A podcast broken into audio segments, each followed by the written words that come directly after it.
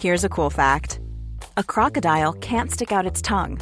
Another cool fact you can get short term health insurance for a month or just under a year in some states. United Healthcare short term insurance plans are designed for people who are between jobs, coming off their parents' plan, or turning a side hustle into a full time gig. Underwritten by Golden Rule Insurance Company, they offer flexible, budget friendly coverage with access to a nationwide network of doctors and hospitals. Get more cool facts about United Healthcare short term plans at uh1.com. Many of us have those stubborn pounds that seem impossible to lose, no matter how good we eat or how hard we work out. My solution is PlushCare. PlushCare is a leading telehealth provider with doctors who are there for you day and night to partner with you in your weight loss journey. They can prescribe FDA-approved weight loss medications like Wagovi and Zepbound for those who qualify. Plus, they accept most insurance plans. To get started, visit plushcare.com slash weight loss. That's plushcare.com slash weight loss.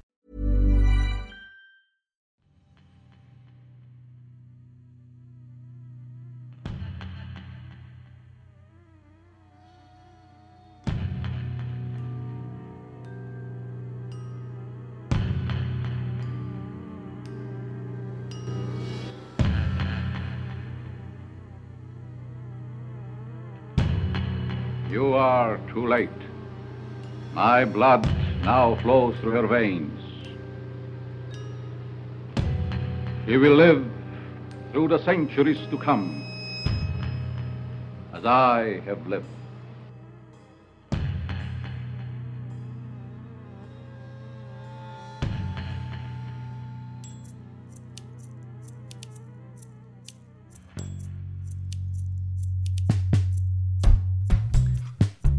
Welcome to the Curiously Specific Book Club, the podcast that's curiously specific about dates and locations in well known books, presented by me, Tim Wright, and you, Lord Shepherd. Uh, this is the second part of our episode on Dracula by Bram Stoker. In the first part, we took you to Whitby. You got a bit tired about the amount of time we spent in Whitby, Well, it was But, just uh, very emotional. but we covered an awful lot of ground. A lot of stuff about biography, a lot of stuff about research, uh, a lot of stuff about the technology of the book. Uh, this episode, we're coming back down to London. Hooray! We're going to start in Purfleet, out in Essex, on the uh, towards the Thames estuary, uh, and which is on the north. It's on the north bank of the River Thames. Then we're going to take you back into Piccadilly to try and find Dracula's home, Yes, perfectly to Piccadilly is an interesting little trip for you, ha- listener. the house that he took uh, in Piccadilly, uh, and then we're going to go up to North London. We're in South London. We live in South London. We're into North London, which is a bit of an adventure for anyone who lives in South London. Uh, we spent some time on Hampstead Heath, Yes, we which did. people do for all sorts At of reasons. dusk. Uh, and we're going to finish in a churchyard in Hampstead to try and find Lucy's grave. But yeah, so we got a lot, a lot of ground to cover. Shall we, shall we head off up to Purfleet then into Essex? Not without telling them that if they actually spend some money with us at Patreon, go to patreon.com and search for Curiously Oh, I Specific. didn't do the promo. Exactly, you forgot. Stig, our head of marketing, is going to have your guts for garters. Yeah, you're going to hit me with a club. If you go to Patreon, you can support us, and that means you get this second part straight away. When part one is published, you get access to part two straight away rather than having to wait a week. You get it ad free, and you get all our photos and videos and show notes. So head on over there if you haven't already, because it's a lot of added value. There's a lot is of the added words value that for Stig would not a say. lot of cash. Okay, thank you for reminding me to do that and then doing it, so That's I didn't have to fine. do it. Should we go to Purfleet now? Please. At Purfleet, on a by road, I came across just such a place as seemed to be required, and where was displayed our dilapidated notice that the place was for sale. It is surrounded by a high wall of ancient structure built of heavy stones and has not been repaired for a large number of years. The closed gates were of heavy old oak and iron, all eaten with rust. The estate is called Carfax. It looks like part of a keep and is close to an old chapel or church. I could not enter it as I had not the key of the door leading to it from the house. So, this is the house that Dracula buys in Purfleet. So, this is the site of Purfleet House that was built by Samuel Whitbread, MP. Purfleet's known for a number of things initially it's mainly known for chalk. The place we're sitting in was a is a chalk quarry, and you can see the cliffs, the chalk cliffs that sur- surround it. So it's a hollow. didn't used to be a hollow; it used to be a hill.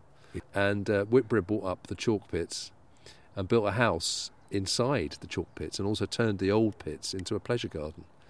And per- so perfectly, it became quite a place to come in the 19th century. Oh, you take a sort of paddle steamer you down here, take the would steamer up the river, you get off at uh, Purfleet, have a little wander around the pleasure garden, pop into the Royal Purfleet for a for a G&T or a you? Or a pint of whitbread. pint of whitbread. and although there's no documentary evidence that Stoker came here, it's pretty clear this is the kind of thing that theatrical types would do on a on a Sunday. Is get the get the boat out here. Oh, I see. Um, and the, what what we like about it is the house isn't here anymore, and it's there's quite a lot of new housing that's been built in what would have been the old pleasure gardens. But there is a very good wall, and I like a good wall. There's a really good wall at the side of the where the house would have been, which is facing where we think the asylum would have been. So it all fits quite nicely. Yes, because th- there's a, the, the character Renfield, who's one of the inmates of the Yeah. asylum, who eats flies and spiders and is looking for a cat. I like that character quite a lot. Um, he escapes, doesn't he, because he's had the calling from the master. The master is coming. They allow him to escape at some point to see where he's trying to get to, and he go, he he wants to jump over the wall He and get climbs over the wall. and get to the chapel uh, of the of the house, the No. Carfax Chapel. Now, there is a chapel. There is a ruined chapel. You can't get into it, though. You found it very frustrating because you, you thought there was going to be a spot of breaking and entering I love going a on. bit of trespass, you know me. you love a bit of trespass. But it's very high metal fence all the way they round. don't it. want you in there. The, the chapel is quite sinister. We can't get quite enough, close enough to it to gauge its genuine. So what you're saying, the layout is good. The You're layout saying- is great. Hmm. It's really good, and you can imagine. We were saying, you know, when we d- when we did our Eagle Has Landed podcast, we kind of speculated that most of it was done from the bar of the Blakeney Hotel, the research. You can kind of imagine him doing the research from the bar of the Royal Purfleet Hotel, because you can see it all. It's very, all, everything's very, it's a very small place, Purfleet. He's a theatrical man. I, I, I think that we will learn from Whitby. He likes a good set. He, He likes does. A, a backdrop. He sees a scene. He sort of sees the backdrop and he sees the scene. So he loves a bit of that, Yeah. which is quite ironic, isn't it? Because Purfleet now, of course, is it's not ironic. I don't want to say ironic. It's, Yeah. not. it's a- quite opposite, in fact. Yeah. The, the Royal Opera House set and costume store is in Purfleet. So if you wanted to put on a, a good old Dracula opera, it's a big place to come. You get all the costumes. But the one thing that he doesn't mention about Purfleet Oh yeah. Yeah, Uh, and one the one reason why Dracula may have been interested in it is the massive gunpowder magazines that were here Yeah. from the end of the 18th century, and five massive gunpowder magazines right by the river. I mean, there's one magazine left. It's now got the Number um, five. the Purfleet Heritage Centre in it, which is unfortunately closed today. We've just been reading the, the sign for it for the for the gunpowder magazines. Apparently, if they'd gone off, it would have taken off taken out like half of London or something. It's not a place you want to go on holiday, is it? And so people used to come out, you know, I found a picture of people like paddling in the river, They're probably wandering along there with a ciggy on, Yeah. right? literally outside the gunpowder stores. yeah. Now, what, um, one last thing to say about Purfleet, of course, is it uh, was famous for something else uh, after Dracula came out in the early 20th century. All right, my loves. All right, my loves. Stalk, magaz- Stalk Margarine. Stalk magazine. Stalk Magazine, Stalk Margarine. I'd read that. So um, Dutch, the Dutch companies Jurgens Yeah. and Van der Berg had a, um, had a, had a big factory here, make it the biggest, big, biggest margarine factory in Europe, I think. Yes. Uh, and they, uh, as well as stalk, they made "I can't believe it's not butter." Don't tell everyone; they might spread it. Yeah, very good. So yeah, so there would have been a big wharf here. Now, I'm obviously interested in in Doolittle Wharf, Dracula's ship that he takes back to the Black Sea, leaves from a place called Doolittle's Wharf. Hmm. There's no place called Doolittle's Wharf. I haven't been able to find it anywhere in the history of the Port of London. Okay. Anywhere, You anywhere made up the that up. river. But there was Caspian's Wharf uh, and there was Harrison's Wharf. Now, you pointed out there is a Harrison connection to Well, Doolittle, Rex Harrison played Doctor Doolittle. Very- Come on. which is obviously what he's thinking of. Isn't Stoke lovely? Tisn't stalk, is it? It is. It's Stoke. You can trust Stork. It tastes good enough to eat with nothing on. All right, my loves? We're going to talk a little bit now about the inspirations for Dracula, uh, where he got the idea from, Bram Stoker.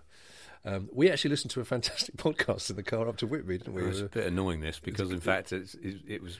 I'm not saying it's better than ours, but it was pretty good. I think they've got a bigger budget than ours. Yeah. It was an episode of In Our Time from the BBC that was talking about the, sort of the history of vampires in the 19th well, it was century it, initially it was about the vampire by Polidori, by Polidori, which, which, will if come you on to. don't know, listener, is a is Polidori was Lord Byron's personal physician. He was. And was on holiday with him and um, Mary Shelley and Percy Bysshe Shelley. And they tell each other ghost stories. Uh, obviously, Frankenstein is what came out of that session. Um, and pa- by all accounts, Byron then kind of came up with this kind of fragment story of, a, of an aristocratic vampire that Polidori then turned into a um, uh, a- a short novel. So, uh, so that was obviously an early inspiration. But what was interesting about that podcast was actually why Polidori and Byron were interested in vampires in the first place was the stuff that was coming out of Austro-Hungarian Empire at the end of the 18th century, where they were kind of going into places like Transylvania and taking notes from peasants. The image of these civil servants write down these stories of, of people jumping out of trees onto people's heads. Well, and- tree people, yeah, tree and- vampires. And, uh, and sucking They their could- blood. Yeah. One of the very important, uh, just just talk one of the book, the, the sort of the factual books that was um, an inspiration for this was a, a book called uh, "The Land Beyond the Forest" by Emily Gerard. Okay. that was published in 1887, and she talks about the Nosferatu. Do you have to say it like that? Nosferatu. Nosferatu. So uh, she talks about Romanian folklore and uh, myths, and she talks more decidedly evil is the Nosferatu or vampire. In which every Romanian peasant believes as firmly as he does in heaven or hell. There are two sorts of vampires living and dead. The living vampire is generally the illegitimate offspring of two illegitimate persons. What? But even a flawless pedigree will not insure anyone against the intrusion of a vampire into their family vaults. I love that. Since every person killed by a Nosferatu becomes likewise a vampire after death and will continue to suck the blood of other innocent persons till the spirit has been exorcised by opening the grave of the suspected person and either driving a stake through the corpse or else firing a pistol shot into the coffin. That sounds a bit easier than the stuff they went through. to walk smoking round the grave on each anniversary of the death is also supposed to be effective in confining the vampire. in very obstinate cases of vampirism, I like obstinate, it is recommended to cut off the head and replace it in the coffin with the mouth filled with garlic, Ah. or to extract the heart and burn it, strewing its ashes over the grave. Okay. So, So- poor old Lucy gets her head cut off She and does. her mouth She stuffed does. full of garlic. Didn't Rudyard Kipling write a poem called The Vampire? Rudyard Kipling wrote a poem called The Vampire. Yes, he did. and that was around that time. And that resonated. I'll tell you who else wrote a poem, a, a story about a vampire. yeah. Oscar Wilde, Oh, really? uh, The Canterville Ghost. oh, wow. Uh, and Okay, I also think the I other read one that, was uh, surprised me, which I didn't know about a few years before Dracula, Jules Verne wrote Carpathian Castle, Oh, which is a okay. vampire story. Um, Oh, well, there's a lot. There's a lot of it about. The other one I quite liked was um, the phrase "for the blood is the life," which Dracula says was actually an ad for Clark's blood mixture What the that hell's appeared that? in the theatrical journal Era in the early 19, 1890s. What is it? Uh, I don't know what Clark's blood mixture is. Presumably, it's for making your, for im- What, oh, improving for your making blood. fake theatrical blood. yeah. Oh. I don't know. Is that what it is? Oh, maybe it is actually. Maybe that's what it is. Maybe that's exactly what it is. That's a much better. I, I assumed it was some kind of um, you know tonic or something, um, but that was that was that was very But good. possibly is, but yeah, Yeah. funny how our minds So- work differently. So loads, lo- loads of stuff. Right. So it's interesting, isn't it? Because I suppose the his one innovation is is the word Dracula, isn't it? which ki- he got from he got from uh, both uh, literally from Arminius Vanbury, Yeah. but also from Emily Gerard's book. Oh, that's she in has there it- as she well. says in there that Dracula means the devil. The attendant told me the patient had gone to the left and had taken a straight line, so I ran as quickly as I could. As I got through the belt of trees, I saw a white figure scale the high wall which separates our grounds from those of the deserted house. I ran back at once, told the watchman to get three or four men immediately and follow me into the grounds of Carfax in case our friend might be dangerous. I got a ladder myself and, crossing the wall, dropped down on the other side. I could see Renfield's figure just disappearing behind the angle of the house, so I ran after him. On the far side of the house, I found him pressed close against the old iron bound oak door of the chapel. That gives us a bit to work with, doesn't it? So we're we're sitting by the river at Purfleet now, So the asylum, Jack Seaward is the uh, is the doctor at the asylum in Purfleet. Yes. Um, which- Who originally has designs on Lucy. He is one of the three men in the slightly oddly comical section where three men propose to her on the same day, Yeah. and the same three men end up giving their blood to her later on. Yeah. Metaphorical clangor alert. So I've just done a reading that tells you how to get from the asylum to Carfax. From what he's describing, we've discovered that um, there isn't an asylum here, listener. No. Don't worry about that. But there was a, there was a sort of a military facility. The magazine was part of a complex that included a, a thing called an ordnance house, which Yes. um, I've read is is the most likely kind of model in Stoker's mind for the asylum. Other side of the road into Purfleet from from from Carfax. Well, in my research for looking for asylums, which I'm glad to say is the first time I've had to look that up, there's a very good site called with a list of all the asylums in the United Kingdom, and there isn't one in Purfleet, and never has been. Mm-hmm. However, what I did then stumble across, which I found to be uh, fascinating, was another website called Lost Hospitals of London, which I think you may have Oh, that's the one I looked at for Day of the Triffids. Yeah. Yes, exactly. Then this led me to um, a fantastic article. So this is from the Journal of the Royal Society of Medicine, and it's by a guy called Nick Black, and uh, it's entitled "The Extraordinary Tale of Dartford, the Hospital Town." Oh, So, bang opposite us, or across the river, is it's Dartford. Dartford. Yeah. And this article says that between 1877 and 1903, Well, bang relevant on. dates, Yeah, bang on. something extraordinary in the history of the health services happened in the small North Kent town. The number of hospital beds in Dartford increased a staggering 60 fold to reach almost 10,000. This in a local population of just over 20,000. Oh my God. One reason was um, con- loads and loads of um, problems with smallpox outbreaks in central London Ah. during this period, in, especially, especially in the 1880s. So a great fear of infection. Uh, y- yes, and they didn't want to keep them in London, did they? No. So what did they do? They put them on boats. Okay, up the river. Yeah, and then they had hospital boats. They would have been bang opposite here. Oh, okay. So the and beds then were on boats. They had special um, horse-drawn, sealed carriages to drive them from the dock to the smallpox hospital, the Oh, new that's- smallpox hospitals, that's- because the locals were so scared of infection. That's chilling, isn't it? NIMBYs. Yeah, but they had all been Smallpox locked up. NIMBYs. But down here, weird carriages going past, sealed up with infected people in them. Come on, It's quite, yes. that's quite good, isn't it? It's quite vibey. And then, of course, they decided they wanted to move the workhouses out. They also that because of the fevers and the sort of um, yeah, the sort of heightened state when you get smallpox, Yeah. that was associated with madness as well, of mental health issues. Oh, okay. So that they, if you got smallpox and you didn't recover properly, then you might have stayed in here. And then on top of that, uh, yes, so with the passing of another lunacy act in 1890. So getting big on this. Yeah. Exactly in this period, they're really going for responsibility for your mental health care passed to the recently created county councils. So there was an explosion Yeah. of uh, asylums. Advertisements in 1891 for a site led to numerous offers, but the only one considered suitable was Baldwin's, an estate on the edge of Dartford Heath. So this is another one there. Purchased in 1894, opened 1897. Wow. So the same year Dracula was published. Yes, a brand new lunatic asylum just across the river.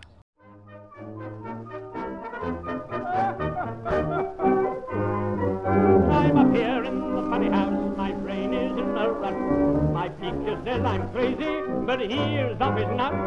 I'm just as sane as you are, and I can prove it too. For when you hear my lullaby, you'll know I'm not cuckoo. Oh, I was born at night one morn and the whistle rang boom boom. I boil a cake and drink a steak when the mud pie's on in bloom. If six and six are nine. We had an argument on the beach in Whitby about a section of the book where the, the Daily Graph, a made up newspaper, It's a telegraph, though, isn't it? it could be, And is, they don't um, have a Sunday edition. and it says cutting from the Daily Graph, 8th of August. He's just ignoring me now. No, I'm just carrying on. Uh, that's the date it gives, and it describes the events of a um, uh, of a uh, Shipwreck. A shipwreck. Now, the, uh, the contention is, is that what does it mean by cutting from the Daily, uh, Daily Graph, 8th of August? Does Mm. that mean the newspaper itself was dated the 8th of August, which is what you would argue, or does it mean that the story is bylined the 8th of August, which is what I would argue, which Mm. would suggest it was published perhaps on the 9th of August? But the po- the point is that that Mina Harker on the sixth of August talks about um, talking to the Coast Guard about the ship, and we'll hear more non about it Yeah, but you before the before the before the night's out. could- yeah. And so she, the, the the report in the newspaper, whether it happens on the seventh or eighth, it's not it, irrespective of when that where that is.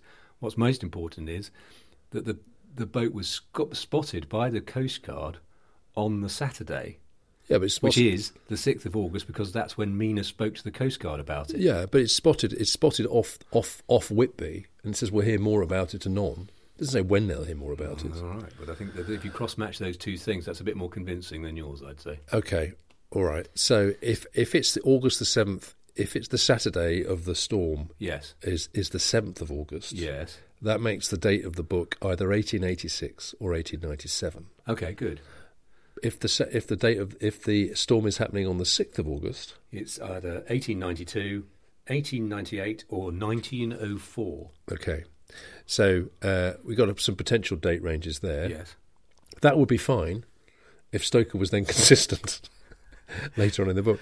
Well, what you should know about this book right from the start, listen, if you haven't read it before, is that pretty much every chapter and It- it is. episode in it is Yeah. dated because it's written as if the characters are writing In real diaries, time, yeah. writing letters, there's newspaper articles. So it starts in it starts in April the twenty Mm-hmm. which is the Jack Seward's first diary entry, talking of a rebuff.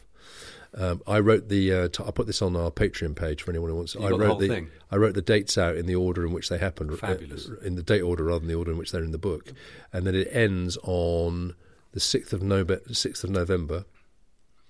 Um, it's also worth saying that there's a note at the end that says this all happened seven years ago. oh, when does it say that? Harker's note at the end. Oh, I've completely missed that. I did want to say, by the way, a little plug to somebody who's um, who's doing something at the moment called Dracula Daily, where they are sending you an email. They you are. can subscribe, They and are. you can be sent the, uh, the the entries for the book of that day. Well, there's going to be a couple of days they have a struggle with, so we, Well, should we I- say? Uh, uh, so let, us stick to the dating. So we've got 1897 or 1898, depending on that Saturday. Yes. There's also an episode in the September section where Mina and Jonathan Harker go to London by train, more of Yeah. which anon, and they see Dracula walking along Piccadilly. And Mina makes a couple of references to that. On One one day she says that man we saw yesterday. She says that on September the twenty fourth, which would make the the date they saw Piccadilly s- saw him on Piccadilly the um, the twenty third. Hmm.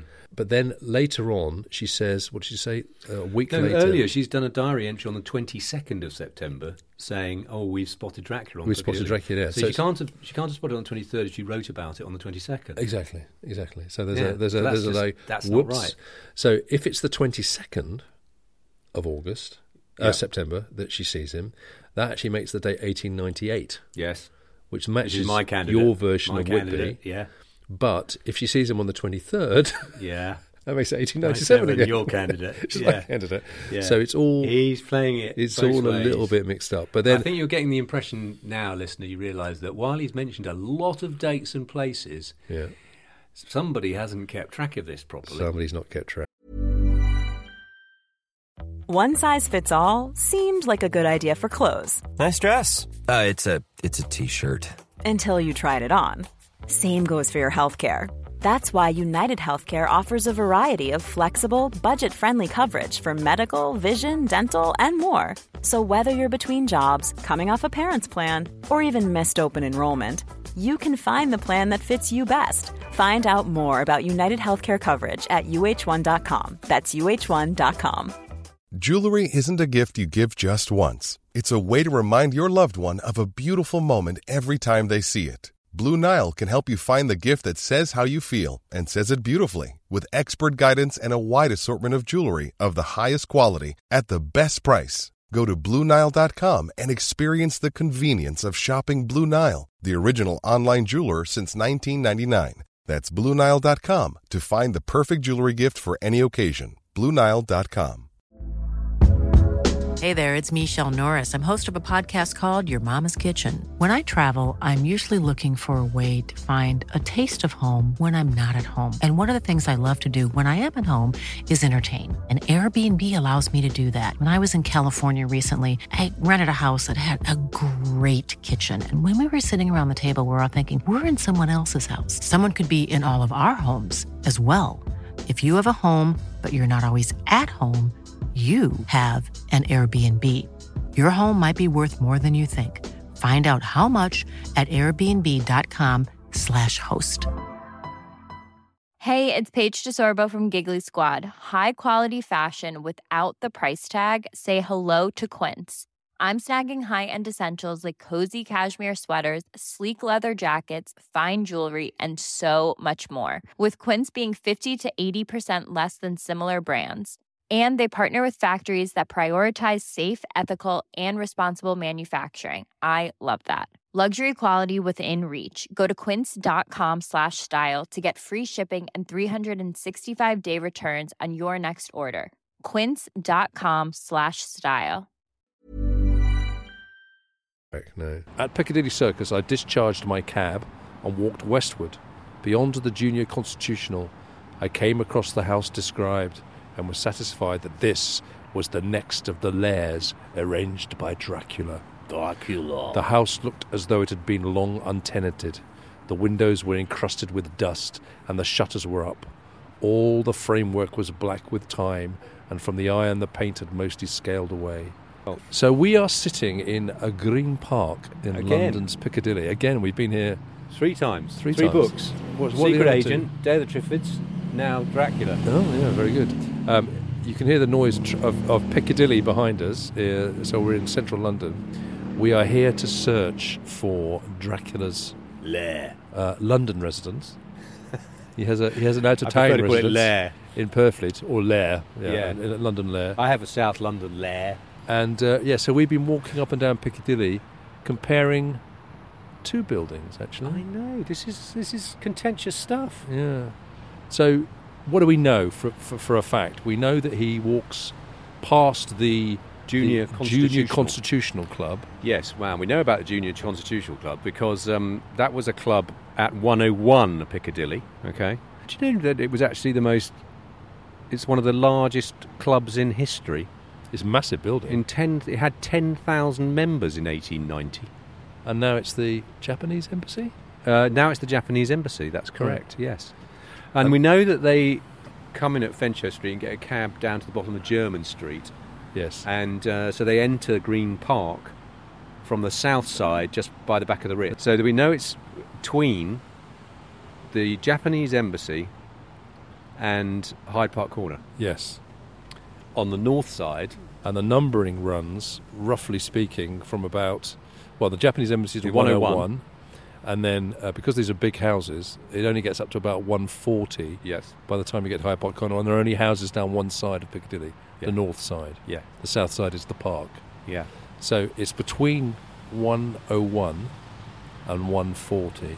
Yes. Now this is where we get into the perils of of using the internet as our source of information. Right. Because if you search for Dracula's house on Piccadilly, yes, you will be directed to a few. I mean, a few blogs, but a few blog posts. Yeah, and they all they all quote uh, a former chair of the Dracula Society. They do, but they all quote him reportedly. they Reportedly saying don't link to him. I or can't find his report on No, this. nor can I. Which is to say that uh, number one three eight fits the bill. 138 is the which is now called Eon House. It's where Eon Productions are based. They make Yeah, you- James Bond. James Bond. Yeah, but uh, that has a bay window, Yes, balcony. balcony. It's next to the Hard Rock Cafe. It doesn't have steps up to the front door. Doesn't mention the Hard Rock Cafe, does it? They don't, he doesn't mention the rocker, which does seem to have been there for decades. the, the the book mentions steps up to the front door. It also mentions that there is a way in at the back of the house via a muse. Yes, they go and check out the back and talk to some people out the back there. Yeah. who- Because there's a number of stables, Yeah. And they talk to servants and, and stable yard lads And when about the, um, the- and- property. And when the grand encounter with Dracula happens in the house, oh yeah, he escapes through the back. He, he jumps through a window, smashes through a smashed through a window. window into the into the cobbled yard behind. Cobbled yard, and, uh, and then, he goes through the stable through by the, stable stables. door. Before he leaves, he monologues quite He lengthily. does monologue quite low. Instead of just running away, Yeah.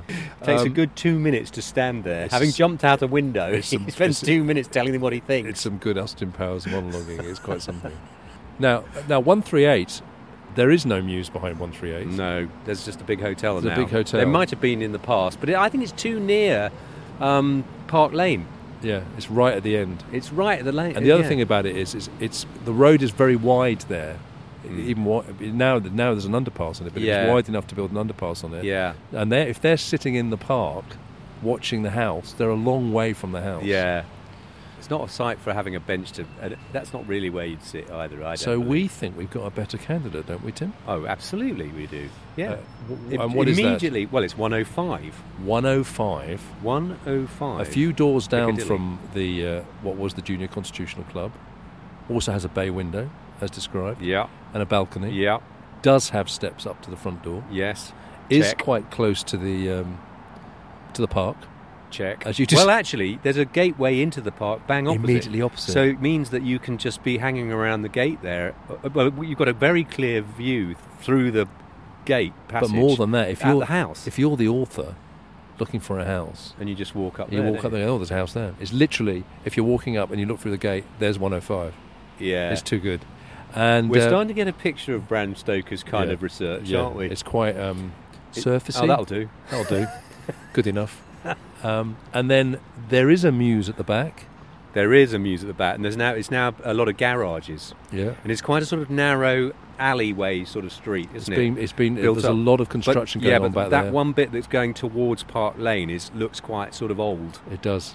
It's now the Sheraton Hotel parking, but it would have Um, been stables. but it does look good. Looks very good. So we like 105. We like More 105 than better. 138. So all in all, I'm I'm I'm much in favour of 105, and I don't care what the Dracula Society say. They should come here and have a look. What they did or didn't Come on- say. yeah, come on. What they did or didn't say. Well, it's interesting how that spreads, isn't it? Because we've seen it about half a dozen blogs s- who even use the same phrasing. That it's, it's Yeah, a bit like the cut and cultural paste. secretary's tweets; they're just cut and paste Cut of and Boris paste. Johnson tweets. Yeah. Is that just uh, that they've cut Bit- and bit of paste politics there. They they cut and paste from one blog to another, and that's how it prolif- a fact proliferates. An internet fact proliferates. Yeah. Is that now all the blogs about Dracula's house in London say the same thing?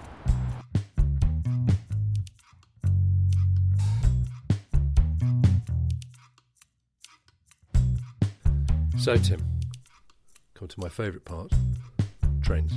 Trains. Um, there's quite a few trains in this book. I thought this would be one of your favourite books of all time because the amount of train travel going on in here, and also that there's a moment where Mina Harker gets into detail of trains and how she, she's she's the kind of person like you, exactly like you, that um, when um, Van Helsing comes to visit her in Exeter. Uh, she says, "Oh, you if you get on the ten fourteen, then you'll be here at eleven. What's it? And then I can pick you up. But you'll have to leave by sixteen fourteen Yeah. if you want to get back in time without having to change at blah blah. She's exact. She'd, you'd get on well with her, wouldn't you? No, I wouldn't because she gets it all completely wrong. Oh, She gives terrible advice. The most exciting part of this book is when you first, when we first, when we, the first thing we see Dracula doing, other than welcoming Harker, is reading a copy of Bradshaw's. Right, A sure sign of evil. yeah, sure sign of really evil and a, a great deal of advanced planning. So you, Bradshaw's, Oh, Dracula, and Michael Portillo. yeah, Michael Portillo, yeah. Um, leaving Michael to one side, Bradshaw's was the railway guide that was published um, from like the mid 19th century all the way up to the mid 20th century that listed all the trains and all the times and they went. Now, uh, there's a, there's various trains in this book. I consulted not one but two copies of Bradshaw's. 1887 You and got them out. 1910. You got them out of the London Library, I didn't got them you? out of the London Library. They so really- in they- a hundred years' time, when they're looking for your marginalia, they're just going to find Bradshaw's with just little. Well, like where you exclamation would marks mark the going, book. wrong. I looked. I looked them up. So there's there's, there's a bunch of trains taken. I, I, w- I won't spend ages on this because the you know the the the, the upsum Oh, go on. Of, of this is the upsum of this is he's all over the place on the times. I don't know what is going on. I'm just going to talk about this this this one this one episode because it, this is the worst. This is the most egregious. There are other egregious examples of this, but we can Okay. go, I could go on. So um, on September the 25th, Mina telegrams Van Helsing, "Come by the 10:15 train. It arrives at 2:30." She says Paddington, okay, because uh, you could get the train to Exeter from Waterloo. Okay. Tim.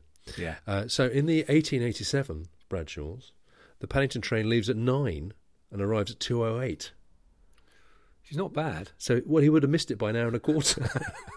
In the 1910 Bradshaw, it leaves at uh, the same time, 9 a.m., and arrives by 1.52, so it's a bit quicker. But the, mo- the worst example, the worst example is when she says that her husband, Jonathan Harker, is arriving on the 6.25 from Launceston in the evening, Yeah. arriving in Exton at 10.18, nearly four hours. It's 50 miles. Well, it's a it's, it's a slow rural train. Bradshaw says it takes two hours and it leaves at 7.13. It's a slow rural train. It takes two hours. It leaves at seven thirteen. He's completely I'm making sorry, this but up. if you're part of the London theatre crowd, this is just All detail. This is tedious detail about things that go on on in places that don't matter.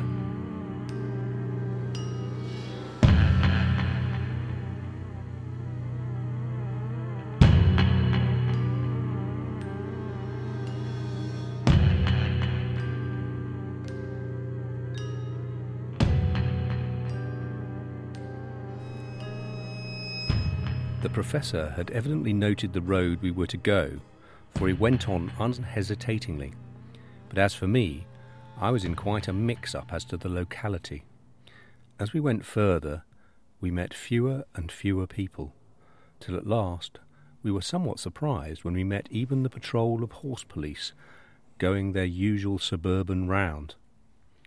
At last, we reached the wall of the churchyard, which we climbed over with some little difficulty, for it was very dark, and the whole place seemed so strange to us. We found the Western Tomb. The professor took the key, opened the creaky door, and standing back, politely, but quite unconsciously, motioned me to precede him. was that spooky enough? It was quite spooky. Well, it's made more spooky by the fact that you're reading it in a churchyard, a graveyard. We are surrounded by gravestones. It is just f- gone full dark. We're at um, the Church of St John in Hampstead. Yes, I think that's right. It's an old churchyard. It's 1811. It is very, very atmospheric. You can almost when when I, when I walked in here, there was an owl hooted, and two bats flew over my head. Well, what more could you ask for? They do tend to follow me around. So that was pretty Um, atmos, as we so say. it's it's Atmos Central. St John at Hampstead.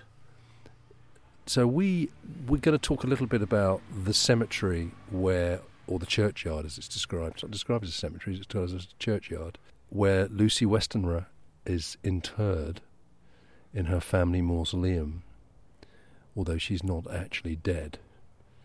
Um, I don't believe it. uh, uh, it's the s- it's it's an extra, it's an extraordinary stretch in the book. I think it's the best bit in the book. Actually, this bit, it's really pacey and creepy and weird. But basically, children have started to go missing in Hampstead, and Van Helsing and Seaward um, go to the tomb and wait for Lucy to come, and she comes with a child. She rises from the dead and Oh. She's- goes out she's- onto the heath and she's- gets yeah. children to feed on. So they go away again, and then they come back, don't they, with the rest of the gang? they seal her in by putting sort of garlic around the door. Uh, They do. don't They seal her in so she can't get any more children, Mm. rather than dealing with her there and then. It's all a Yeah. bit weird. And then they come back with knives and stakes and stuff like that, and um, in- put a stake through her heart and cut off her head. Well, only up before they get her fiance to come along. Yes, to do it. Well, he, and he, he's not that keen on doing it. And then she she wakes up, doesn't she? She and gets all says- voluptuous on him. She says, "Come and kiss me, Kiss me, kiss me." And then kiss she's me. about to sort of try and bite him, and she, Yeah. he realizes that he's got to do the deed. She's undead. So then they they not only do they put a stake through the heart, they chop her head off, and then stuff her head full of garlic. So we've been doing some. uh, The churchyard is called Kingstead in the book, uh, which there's no such place. So we're we we obviously trying to f- figure out where this churchyard could actually be. We've come here because it's a really good location for what happens in the book. So in the book they Uh, they start off at a place called Jack Straw's Castle, which is an inn, Yep. which is kind of in the middle of the heath, really. Technically, no longer an inn; it's now been developed into flats. It's a really an ugly building. They then go. They then walk from there, and that's where Seward says, "I don't really know where we were going." And we did that. We, did managed that. to We not came really and know it, where we were and that going. really worked. I mean, that walking through the back streets of Hampstead, spooky. Lots of gothic buildings. spooky, amazing. Nothing like nowhere, no- nowhere else in London. Not many if you've people never around. been to Hampstead and and and or- and visited it, come at night and walk around the back streets. Mm. Try not to get arrested. Uh, and uh, it's a really, it's really amazing. It's a really amazing place. And we ended up here, which is so. This is good. This is a good location for having come from Jack Straw's castle. Having sealed Lucy in, they then take the child, which she's basically just dropped. They take it back to the heath because the police are around and leave the child at the edge of the heath.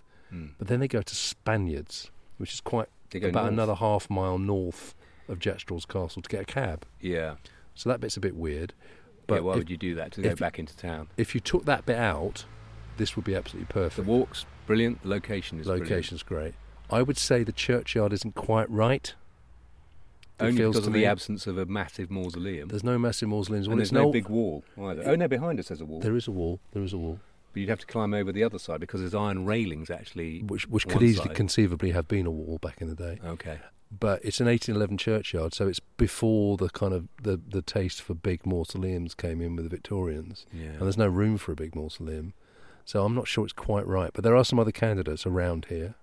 Now you mentioned Golders Green crematorium, Yes, I was just interested uh, about the idea that if you crematorium go, mausoleum because that's where Bram Stoker's ashes are interred, right? that would be funny, wouldn't it? Yeah, but uh, the trouble with that is it opened after 1900. Oh, okay. Then. So it doesn't can't be work. that. That doesn't work. The other option is Hampstead Cemetery, Yes, you you like which that. I quite like. Yes. Right? Why do you like that? Um, well, it's it's got a wall round it. yes. It's also got, interestingly, the uh, um, the son of Henry Irving, H.B. Irving, was buried in Hampstead Cemetery. So I think it's probably got quite a it's got quite a distinguished. Henry Arthur Jones, playwright, was buried there. Great Wheat, Kate Greenaway's buried there. So you know it's quite good. I think it's probably a little bit too far away. It does seem like a bit of a walk to get to there, isn't it? Because you're practically on you're down in uh, Kilburn by then, aren't you? Yeah, More it's or a less. long way down the hill. It's not really in Hampstead. Even The though it's only called other Hampstead good Cemetery. candidate reason why that would be good as well is that there's a in the book they talk about the children being grabbed off shoot up Shooter's Hill or Shooter Hill. Yeah, And right by Hampstead there- there's a there's Shoot Up Hill. shoot uphill exactly. Yeah, So that So it's kind quite of good. Uh, might figure. yeah, Big mausoleums in it though, hasn't yeah. it? Well, Yeah. the one that's got really big mausoleums in it, and the actual sort of the, the granddaddy of cemeteries around Yeah. here is obviously Highgate. Yeah, I think that's what m- uh, probably lis- our listener is thinking of that in their heads. and a lot of Dracula. I wouldn't say experts, but a lot of Dracula cognoscenti um, sort of assume that Highgate is the cemetery they're talking about. I'm not It's so on sure. the wrong side. It's on the wrong side of the heath. Yeah. There's no mention of Highgate anywhere in the novel. No. It's got a massive wall around it. It's not the kind of wall you climb over. No. But somewhere in there, those fr- so some Hampstead here and Highgate, there's, there's a composite thing going on. I think. in Yeah, his mind probably, probably. about the, what it is. The one other thing is, of course, he's got his mate. He dedicated the book to Hall Caine. Hall Caine. Now, Hall Caine, but he was for a long time. He was Rossetti's secretary. Dante Rossetti, Yes, and of course he would have, pre-Raphaelite artist. he would have told Bram Stoker about the story of that Rossetti's uh, wife, who's a very famous artist model. whose Yeah. name escapes me, and I should remember her name. Um, when she died, he buried with her a, uh, his only copy of his poems, his love poems to her, and then was persuaded some years later, when he was down on his luck and in need of drug money, basically, that to um, to go and um, disinter the the, the uh, coffin Oh, really? and um, get hold of the poems and get them published. And they were highly successful Wow, and made it made him a lot of money. wow. Um, and I, I'm assuming that his secretary helped him with that little job Mr. Kane. of going in and they went into Highgate Cemetery and, and opened up a coffin of a beautiful young lady. Okay, so there's a bit of a backstory there. Yeah, not bad, eh? Oh, yeah, yeah. So again, I think that's in the mix, isn't yeah. it? But I have a little surprise for you in that I found one more. Right. What round here? No, it's not round here. So it can't be a walk from Hampstead Heath. Right. I'll grant you that. But it was such an interesting find, this. I found this amazing blog post. Isn't the internet wonderful sometimes? Called Grave Expectations and Doyens of Death. Well, that's the name of the blog. Yeah, cemeteries are outdoor archives, tangible time capsules, accessible fragments of our collective heritage and individual tales of love and loss. Wow. Our Sounds cool. site relates to the cemeteries of London and beyond with contributions by Rowan Lennon, Dr. Romany Reagan, and Sam Perrin. And this article is called Bram Stoker versus Highgate Cemetery. Now, it's very long, but it, and it goes into a lot of depth about why Highgate is probably not the right one. So if you want to read that up, listen, it's very good. It's on a it's a the URL is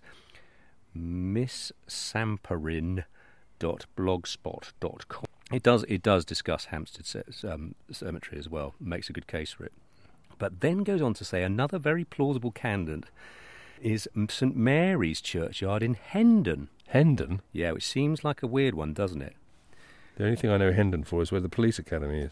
Yes, I know. But here it says it says it says here that that Bram Stoker would have been well aware of a story that goes about three men, Henry Holm, James Wood, and Charles Charsley, broke into a vault in St Mary's church, churchyard and decapitated one of the corpses within. No. They were apprehended, and it emerged the owner of the severed head was Henry Holmes' own mother, who'd been dead for 20 years. The public were outraged, but explaining his rationale to a packed courtroom, Holm claimed that he did it purely in the interests of science and that he was attempting to trace the source of an inherited family illness. The three men were found guilty but were not jailed, their saving grace being that they'd committed the misdemeanour with the idea of furthering the interests of science. This is the kicker, which I thought was absolutely amazing. It says St Mary's Churchyard is roughly situated between Kingsbury to the west and Hampstead to the east. Hence Kingstead. Hence Kingstead. Very nice. Pretty good, huh? Very good. And then he's also noted, uh, you may have noted, two of the three desecrators' surnames were Holm and Wood. Holmwood Oh, is the surname of one of the main Arthur characters Oh, Holmwood, faced yeah. with the task of decapitating That's the Lucy fiance, Westwood. isn't it? Yeah. Very good. Weird coincidence. Very good.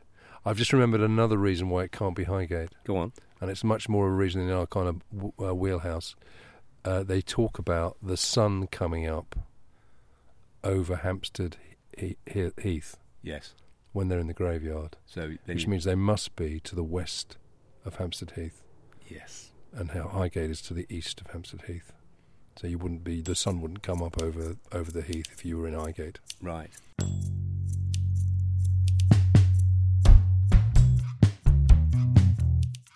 So now's the time we reduce this very long and detailed book into a s- into a couple of marks. Two numbers. Two numbers. Yeah. The artistic rating and our Q spec, curiously specific rating for Yes. whether the writer is being.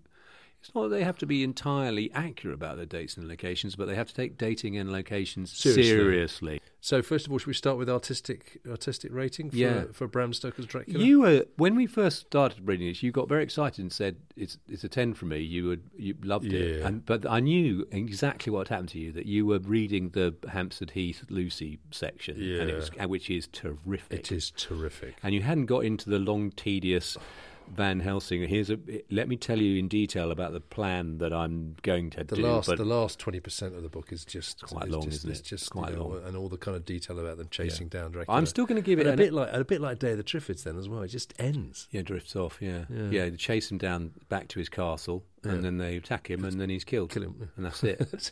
it was that easy. It's that easy, and it's like you know. So, I'm going to give it an eight. Oh, okay. So I am still, I'm, I'm still going to say very high for artistic uh, ambition. A because I really love the format. I love all the writing of letters Yeah. and the telegrams and the, the sort of mixed meat. I, I would as an interactive writer. I Yeah. think, oh, this is It's this is- immersive. This is, multimedia. This It's is immersive, It's Tim. multimedia. Yeah. Um, and just generally, it's a good, st- an iconic story. Well, I thought you were going to say good story well told because I, d- I think it is a good story, but I don't think it's Hmm. well told. Um, I think the, uh, the the the scaffolding of the story is amazing, And some of the set pieces are Some of also the set amazing. pieces are amazing. But literally, When they whenever go Van, into his house whenever and the Van rat Helsing pour starts out is incredibly great. Whenever Van Helsing starts talking, you just want to switch off and kind of like hit the skip button. I'm giving it a six. Wow. Yeah, no, I'm just uh, yeah. Wow. Yeah, yeah. I'm really surprised by Six, that. six with ten in parts. Gosh. Okay, and then here we go. The Q spec rating. Yeah. The trains thing is you're in. He's in big trouble with you, isn't he? He is in big trouble with me. I mean, I think he's gone to a lot of effort to make it very specific, actually, about you know um, Hmm. the uh, the places. And as you always say, quite rightly, one of the tests for that is you know can you go and have the adventure yourself? Mm. Well, you can when Sort it- sort of have it in England. The train stuff is just bonkers and all over the place Mm. and crazy and. Uh, uh, and also, we were slightly sceptical about the kind of running across Whitby Harbour that that uh, Mina has Timing's to on do. that uh, a little bit. Yeah, tr- Um, uh, yeah. She'd have to be uh, super fit. Yeah, and ten uh, minutes to to run and the all letter the way from the, across the there. letter from the solicitors that arrives the day before he goes to the solicitors. Basic It- errors. it's- there's Basic quite a few errors. basic. So I do get this impression that the editor was dr- desperately trying to drag this into some kind of shape and order. Yeah. So I'm afraid it's another six from me. Wow. Yeah, so that's twelve altogether. Yeah. lowest score yet for me. Yeah, that's incredible, isn't it? Yeah. That's incredible. Yeah. But I'm gonna, uh, I'm with you. I think uh, well, I'll I'll go six. I was almost going to go five, Yeah. um, and be really harsh. But I think the point is that he he puts a lot of dates out there. He so does. if you make a few mistakes, we might let you He off. has he has he has opened himself up to. Uh, uh, has opened a uh, big old trap to there. a couple of chances. He going, has a uh, big old what a trap. load of rubbish. But I but my main beef is he's not. He, I don't sense he's taking it seriously. Lloyd.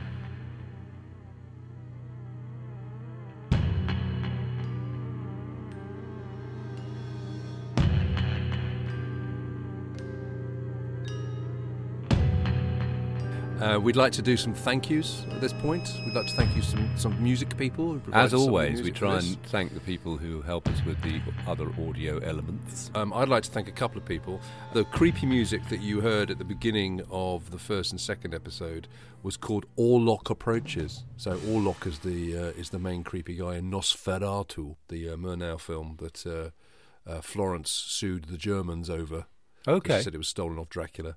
So uh, it's by Devil Music. I got it off the Free Music Archive. course it is. The album is basically uh, it's called Nosferatu, and it's basically a Of course it symphony is. based on the film. Of course it so, is. Uh, All Lock Approaches by Devil Music. Uh, you can find them on the Free Music Archive, freemusicarchive.org.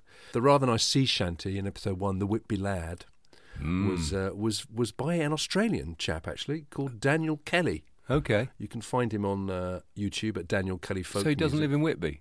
He doesn't live in Whitby. Oh, right. I did email him to ask his permission to use it, and he which he kindly granted. But Yeah. actually, he um, he's got a very good Dracula song called "While Dracula Softly Creeps" to Ah. the tune of "While My Guitar Gently Weeps," which I didn't use for obvious copyright reasons. Yeah, I get the feeling that a thanks at the end of the podcast isn't going to be enough. Is it for them. going to crack it with Apple Corp? I would uh, strongly recommend you go to YouTube though and search for Daniel Kelly uh, and search for "While Dracula Softly Creeps." Yeah, it it sounds is very funny. hilarious. Yeah, very good. Um, so those are my thank yous. Oh, and well, I'm talking of free music archive. You had devil music. Uh, we we we use learning music. Oh. Much more positive Nice on my link. side of the Good table. segue. Yes. Learning music, as uh, anyone who's been listening to our podcast knows, is uh, the composer of our little uh, sting or loop, bassy loop, um, and is available as the full, full track is called Trebek's Lament, I believe, uh, and can be found on Free Music Archive. Very good. I've got one other thank you I'm going to surprise you with, Go on. Um, which uh, relates to our previous podcast, The Woman in Black. Okay. Um, I got a lovely email from a mutual friend of ours, Tom Hostler, Oh, hello, Tom. who wrote a very nice email, but also quite a long sort of memoir document that he's attached about um, growing up on the east coast of Lincolnshire, on that spooky, marshy coast. Oh, is that where he's from? Yes. Oh, right. Um, and he goes into detail about um, what was going on on that coast during the 60s and 70s. Oh, very good. Um, now I'm going to, with his permission, uh, post that on curiouslyspecific.com as a Not- post. Not on the Patreon page. You're going to make that ava- available. I'm going to make that everybody. available to all. Okay, very that good. one because I think that's only fair. Yeah, we do have a blog at curiouslyspecific.com where we put um, stuff that we want to share with everybody. Yeah. Uh, but obviously, we've also got our Patreon page, which is where we st- share a lot more stuff Oh, with yes. paying subscribers. Well, for Women in Black, there's going to there's there's maps, videos, Yeah. all kinds of stuff. There's some good stuff on and the there. show notes, obviously. Some good stuff on there. Yeah. Um, We've okay. got to talk about social media, though. haven't Social we? media, Stigar. Uh, We Head 'em can't just Up talk dot- about websites and Patreon. We're also on all the social media platforms. Not all of them. Mm. Oh, We're not on TikTok yet. I thought you were going to start I did set doing up a TikTok. TikTok, account, but it's it's quite fallow. Uh, but we are on uh, Twitter at Curiously Spec, Curiously Specific Book Club on Insta, on Instagram. which you've been enjoying. Yes, we. Be, I, I like doing You're the our stories Insta about lead. our field trips. it's Yeah, good you- fun. They're good fun. Yeah. And we're also on Facebook. I have actually gone onto Facebook. Have for the you last really? Week. Do they let you on there? Reactivated my account. wow. Realised that we had quite a lot of people following the Curiously Specific Book Club page. Yes. So thank you everyone for Well, following. Stig's going to be very Stig's pleased gonna with you. be He's going to thrilled. give you a little gold star for Yeah, that, he isn't will he? give me a Rather gold than a, star. Oh. a thump on the head with Or- his club. it. Yeah, which is very good. So yeah, so Curiously Spec or Curiously Specific, pretty much everywhere apart from TikTok. Yeah. Oh, we're not on Snapchat either because I don't understand Snapchat. It's for young people. I don't even know what Oh. that is. and also, you can, of course, comment and like and share on your podcast platform of choice Where, it would be uh, great where you're if listening. you could rate and review us. Exactly. If you rate and review us, then that means we might spread a bit more, and there'll be more of us Yeah. to to c- talk about all these fabulous books that we do and the journeys that we do. So get in touch in any of these other ways, and then, of course, sign up for Patreon. Absolutely. Uh, so thanks for listening. We'll see you next time.